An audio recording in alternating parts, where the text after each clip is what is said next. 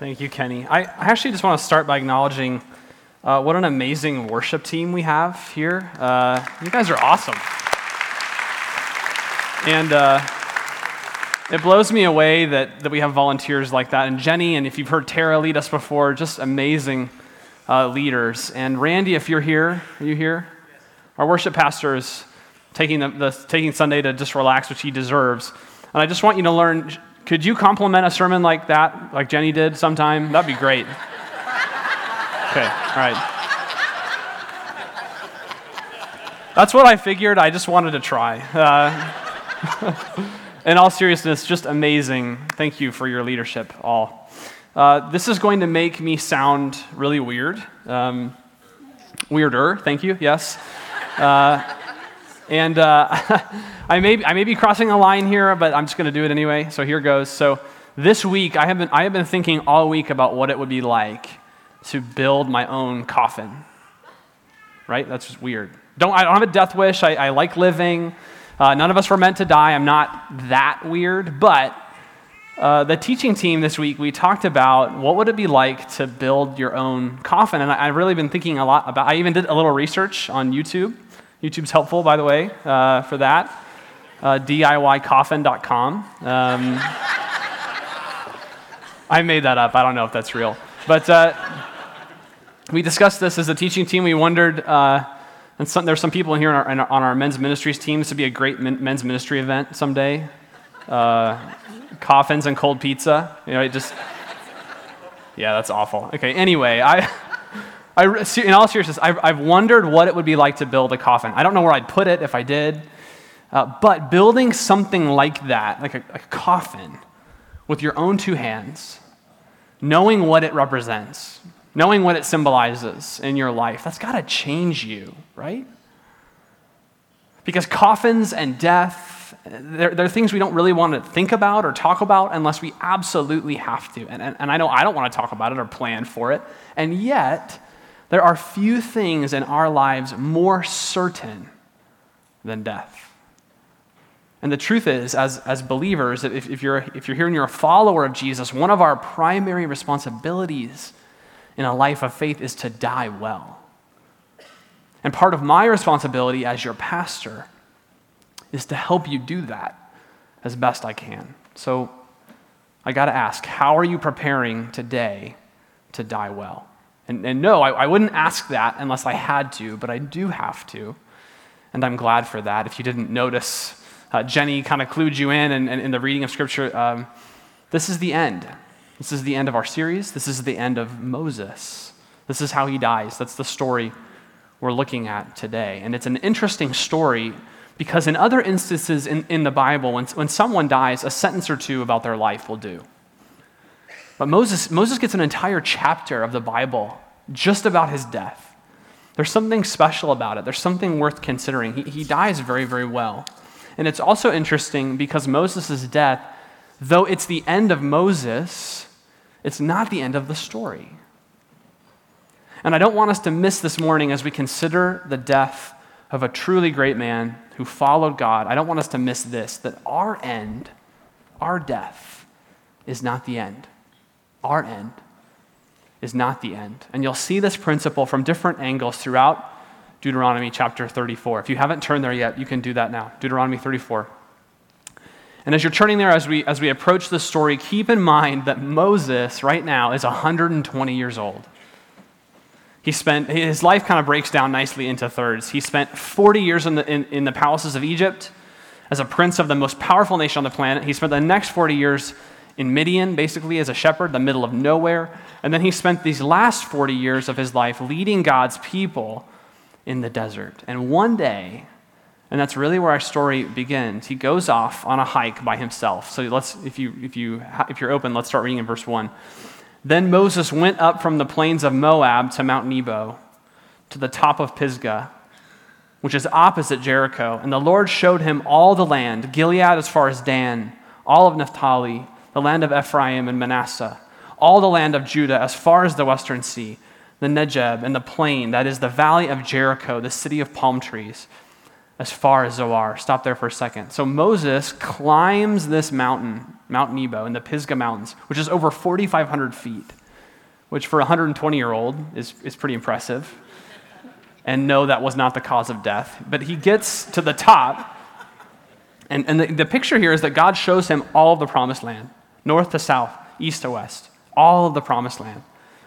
And God says to him, This is the land of which I swore to Abraham and to Isaac and to Jacob, I will give this to your offspring. And, and I just wanted to see, this is likely uh, something what Moses saw. This is a modern day picture uh, from Mount Nebo. And the text says that Moses could see everything in the land, and you kind of get a picture of it there. For 40 years, his life has been oriented toward getting Israel to this border, to this mountain, to cross over into Canaan, a promised land. God's promise is so close, he can almost reach out and touch it. And after all he's been through, think, I mean, think about it. Surviving a genocide as an infant, confronting the king of Egypt with his life on the line, crossing the Red Sea, bringing this band of slaves through 40 years of whining, all of it. The heartache, the disappointment, the exhaustion. And yet before him is the fulfillment of all of it the validation, the confirmation of his work, the promised land. And in just a few days, he could go in with Israel. He could set foot on this land he's been thinking about for 40 years, but he won't. He won't.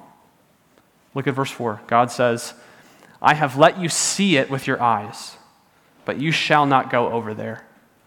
And so Moses, the servant of the Lord, died there in the land of Moab according to the word of the Lord. And it's like, of all people, why does Moses miss out on this moment? He's 120 years old. God could not give him three more days, four more days to make it into the land. Why is this happening? Well, to understand, you've got to go back to another story. Numbers chapter 20. Don't turn there, I'll, I'll tell you what happens. In Numbers 20, uh, Moses is leading Israel still. The people are complaining again, which is shocking, I know. They're out of water and they're thirsty. And God commands Moses, he says, Speak to the rock, and water will come out. So Moses strikes the rock twice with his staff, water comes out. And then God says this to Moses after that Because you did not believe me to uphold me as holy in the eyes of the people of Israel, therefore you shall not bring this assembly into the land that I've given to them. That's in Numbers 20. There's a lot of debate. It's a confusing story. There's a lot of debate around what exactly Moses did wrong here. Did he strike the rock when he was supposed to speak to it and, and God's upset? That seems a little nitpicky to me. More likely to me is that Moses seems to want the credit for providing water. He strikes the rock, he makes his own role more prominent in how that happens, and he says, to the congregation before he strikes the rock. He says, Shall we? And that is Aaron and, and, Moses, who are up in front of everyone. He says, Shall we bring water for you from this rock? Not shall God, but shall we? He puts himself in God's place as a provider, even for just a moment, just a second. And God basically says, Moses, there is a consequence for that. You, know, you of all people, Moses, know better than to do that. You will not go into the land. So, fast forward to Mount Nebo. God's reminding Moses, this is the end for you. This is it. You're not going in. Now, there's a warning in this story, to be sure, and I, and I don't want us to miss it. There is a warning. If Moses can screw up, then so can you. Few of us have the faith of Moses, I assure you. This guy has been through, he's seen it all for 40 years. Think of the things Moses has seen and done with God. You are never so mature in your faith, you are never so mature in your life that you are safe from falling, from, a big, from making a mistake, and from real consequences in your life, like Moses faces here. And I don't mean to pick on older folks here, but this tends to be a trap that comes with age. When you're young, you don't listen because you don't know any better. And when you're older, you don't listen because you think you know better. Been there, done that. I know what I'm doing. I'm good at this. I've got this. Nothing to worry about here. And I want, I want us all to hear that warning this morning. But more importantly, and I think this is the real point, there's also a promise here. And it's this our mistakes are not the end of the story. Our mistakes aren't the end of the story. And again, I think this is the real point. God uses messy, broken people all the time to do amazing things. Moses is a better man than I am. I have no doubt about it. But he is still an absolute mess. He's a mess. He's a murderer. Do you remember that? He kills a man in Egypt. He had no faith in God at the burning bush. He said, Send anyone but me. He, and he bungles it completely here at the end when he should have known better. He has no reason to be confused about that. He's a mess. And Israel is a mess. Read Exodus and, and Numbers, they're a train wreck. It never gets better. They never realize their full potential as a nation. They never fully trust God. Never. But God uses messy people. And our mistakes when we trust in God's salvation, as Moses does here, does not have to define our life. Which is good news because no matter how close to death you are right now, and none of us know that, but no matter what, you're a mess too. We're all a mess. And you know it. You know you're a mess. And if you don't believe me when I say that, there's, a, there's an easy trick you can use for the rest of your life that will always remind you what a mess you are. And it's this think about yourself five years ago. That person's an idiot, right? In five years, that is what you will say about you right now. Okay? We are all a mess, but God wants to use you. There's a freedom in that. God can and does do amazing things in our midst, sometimes despite us and sometimes through us. Our mistakes are not the end of the story, and they weren't the end of Moses' story. And Moses, for all of his flaws, he understood that. He's not perfect, he's not God, but, but his reaction blows me away. If, if I were him, I would be so angry at God for doing this to me.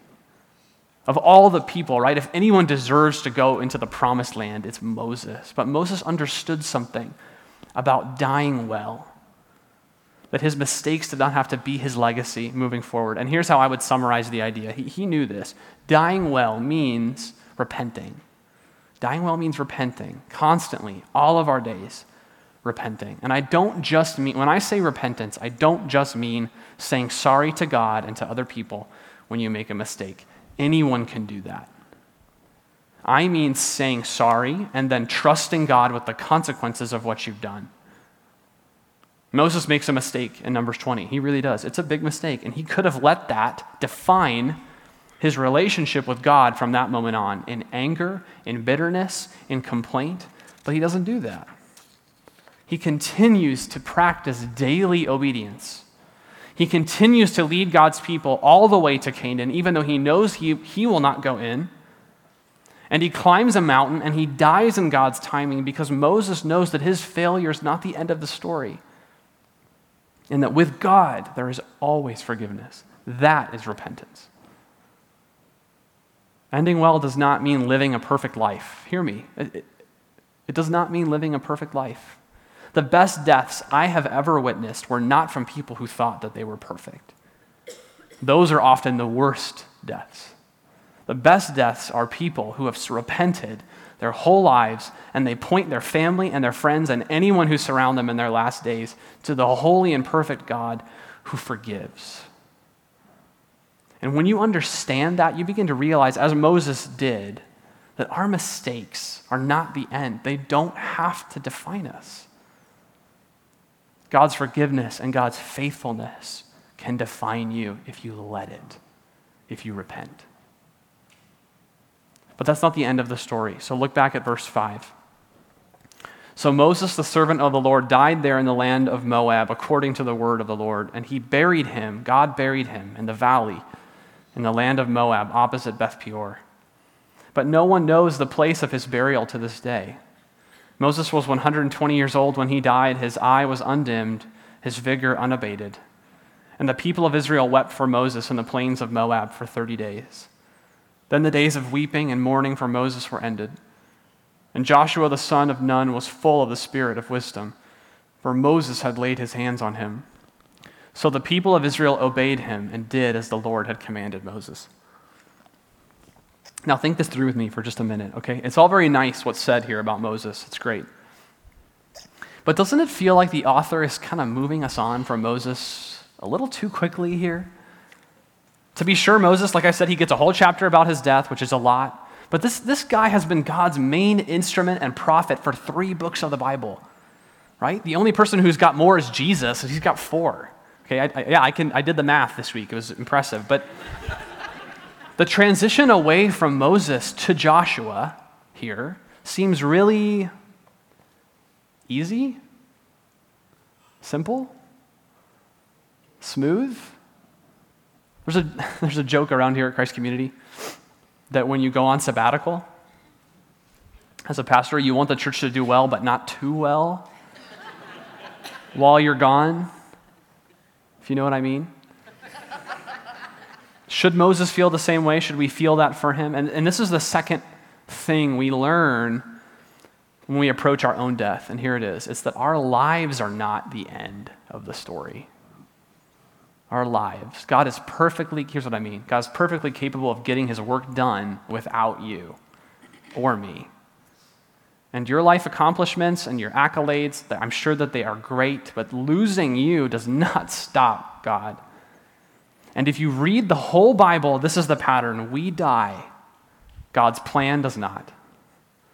It moves on. And this is not to say that our lives don't matter. Our lives matter a great deal. Clearly, Moses' life mattered a great deal, but God is more than prepared when our lives end. And you get the sense that Moses is totally okay with that. One commentator pointed out that uh, of all the descriptions that could have been said of Moses at the end of his life, of all the phrases you could have put on his tombstone, Moses the leader, Moses the prophet, Moses the miracle worker, the prince, the one that stuck is in verse 4 Moses the servant of the Lord. Moses was a servant to a much larger story that God was telling, and that helped him die well. And the proof is right here, okay? If you've got a Bible in your hand, look at how much Bible is left after Moses. God is still working. He is the main character, not Moses. God has many, many, many more chapters without you and without me. Our lives are not the center of this story, it's much bigger than we are. Our lives are not the end of what God is doing in the world or even in the lives of our loved ones that we leave behind. So, dying well means learning to number our days. That's a biblical phrase. I'll explain it. It's, it means learning to number our days. Dying well means acknowledging and living in light of the inevitability of our own death and accepting that God's plan is much bigger than we are. Now, I am not saying that death is good, because death is not good. The Bible is abundantly clear that death is not a part of God's original plan, his original design. But in this chapter of the story, the one that you and I are living in right now, death is inevitable. It is. And that's why Moses teaches us. He wrote Psalm 90. In verse 12 of Psalm 90, Moses says, So teach us, Lord, to number our days, that we might get a heart of wisdom. And this is a constant refrain throughout the Bible teach us to number our days. And this is going to sound really morbid, but it's true. We all have a day that we are going to die. It's set, it's determined. And for some of you, you don't need me to tell you that. You know that. You feel that. You feel it in your life right now. But for those of us, and I include myself here, who are perhaps a bit younger or have enjoyed good health for most of their lives, we forget that so quickly. So I'm going to make this as tangible for us as I possibly can. We all have an invisible number over our heads. You can't see it, I can't see it, but it's there. And the numbers are not going up they're going down. Tick, tick, tick, every day. And we live in a world and in a time and in a place that works very hard to convince you that if you have the money and you have the access to good doctors and you have the cutting edge technology, that your days can be innumerable. And that the hospital and the pharmacy down the street, they can be your salvation, but blind faith in technology will not give you a wise life and it will not give you a good death. And I know that saying that is easy, and living that is very hard, especially when we shift the focus from our own death to the death of a loved one who, from our perspective, was taken too soon. I understand that. The point that I'm making here, the text is making, it may not be as comforting in that regard. I promise we'll get there. But don't miss this, because the key to a good life and a good death is not in pursuing technological and medical immortality. It's not found in having perfect health all the time. It is not found in shutting our eyes and our ears to the reality of death that is around us all the time. A good death is found in embracing the time that God has given to you. Teach me, God, to number my days, to make the most of them, and to submit to your plan, which is much bigger than my life. And thank God is bigger than my life because my days are numbered, but his are not. And on a very practical level, that means at least two things that we find in this text. And, and the first thing it means is being okay not accomplishing great things. And I, I do this very intentionally, these air quotes, great things, things that we think are great. It's a little unique with Moses because part of this was a punishment for him. But don't miss this. He died with his greatest accomplishment unfinished getting Israel to the promised land. But regardless, he knew his days were numbered and that God had numbered them and that he could trust that. You see, numbering our days includes letting God's plan of success for your life define you and not your plan. You may leave work unfinished. You may not accomplish all that you want. Your family may not be in that perfect place that you want them to be before you pass away. The great things you wanted to do and be and be remembered for, we've got to learn to let those things go. Because God defines the number of our days, and we have to be okay with that. We just do. And there's another practical implication here. If, if we know God's plan is bigger than we are, and that our days are numbered, we should be investing in the generation to come. It's very clear in this story. Moses had Joshua. Okay, who do you have? Who do I have? Are you preparing them now for when you won't be here? And just to get our imagination going, okay, how are you investing in your own children, if you have children, to grow up to be people of faith and who recognize they are part of God's big story? How are you preparing your siblings if you're younger and you have siblings and modeling to them now what a life of faith looks like? How are you preparing and training and encouraging people in your workplace to grow in their capacity and ability and to think about their work as a common good for all? How are you getting to know Young people here in the church that maybe they aren't your kids, but you're speaking into their lives and their questions and their struggles. You see, Joshua was not built in a day. This is an investment, it takes intentionality and time. You see, when, you're, when you know your days are numbered, it reminds you, it reminds me that one of our primary jobs as a human being, no less a follower of Jesus, it's not accomplishing great things. That may happen. It may not happen. It's telling a new generation of his faithfulness and handing off the baton of faith when you die. The greatest thing you may accomplish in your life is investing in another person. The Bible is full of people who are only known as the physical or spiritual ancestor of someone else, but God includes their names in His Bible because they were faithful in their part. That's the goal. We can die well knowing that. And thank God our lives are not the end of the story, they're not big enough. And thank God our death is not the end of the story. And this is our last point. Look back at Deuteronomy 34. We've been, I think for good reason, focusing on the more morbid parts of this story. Uh, and we should. But I don't want us to miss the tenderness of the story because if you're like me, you could read this story as a sad story if you want. Moses dies in Moab. In other words, not the promised land. Every other major patriarch, leader in the Old Testament is buried in the promised land Abraham, Isaac, Jacob. Even Joseph's bones are taken from Egypt to Canaan, but not Moses. He dies in a foreign land with no grave for people to come out and honor him, and no ceremony to say goodbye. He is not surrounded by family and friends who love him when he passes on. And my cynical side sees that and thinks, well, Moses is just totally replaceable for God. Moses is done, Joshua's in, let's keep going. But the details of this story, they tell me otherwise. And Moses, to be sure, is just a small part of God's plan. He really is. And Moses is okay with that. But I want us to take comfort in this. He was not replaceable as a friend of God. He was not alone when he died.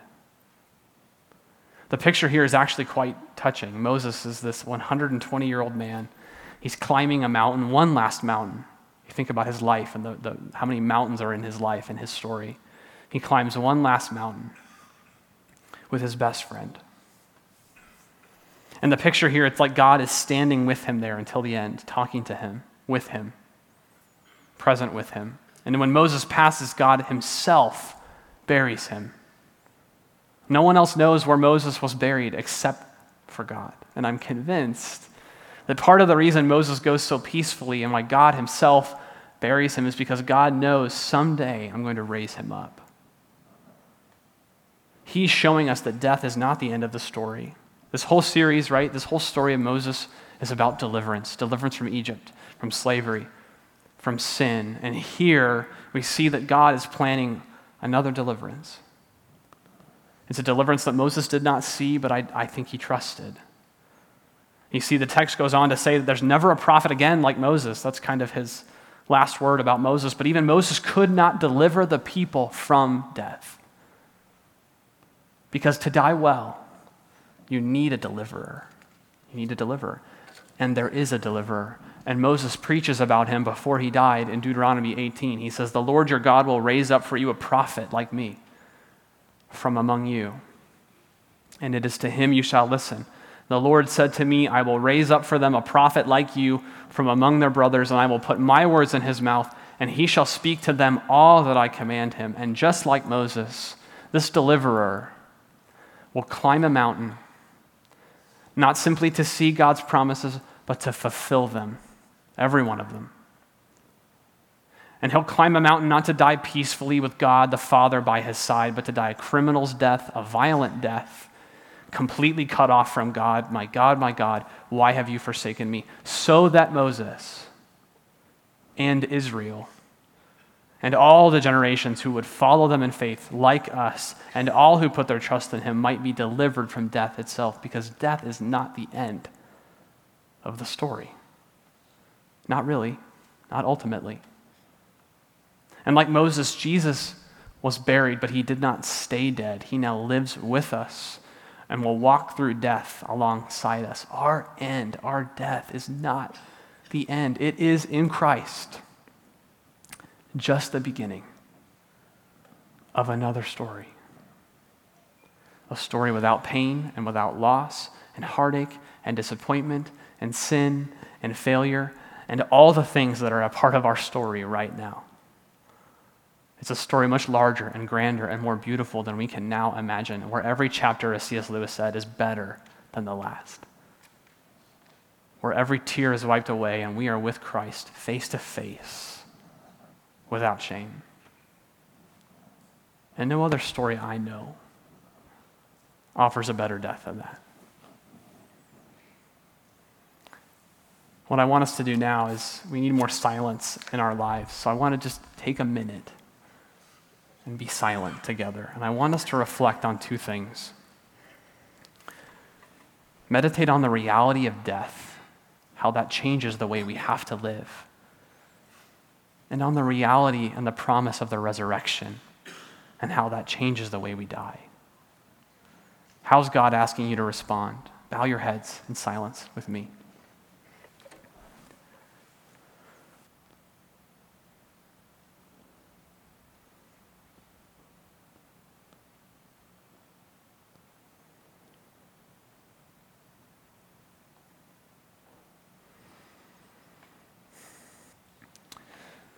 Father, we entrust these meditations of our heart to you. May they bear fruit in our lives this week. May you bless them.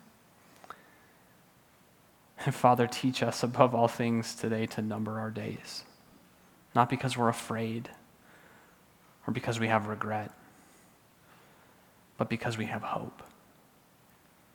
We have hope in the one who comes to deliver us.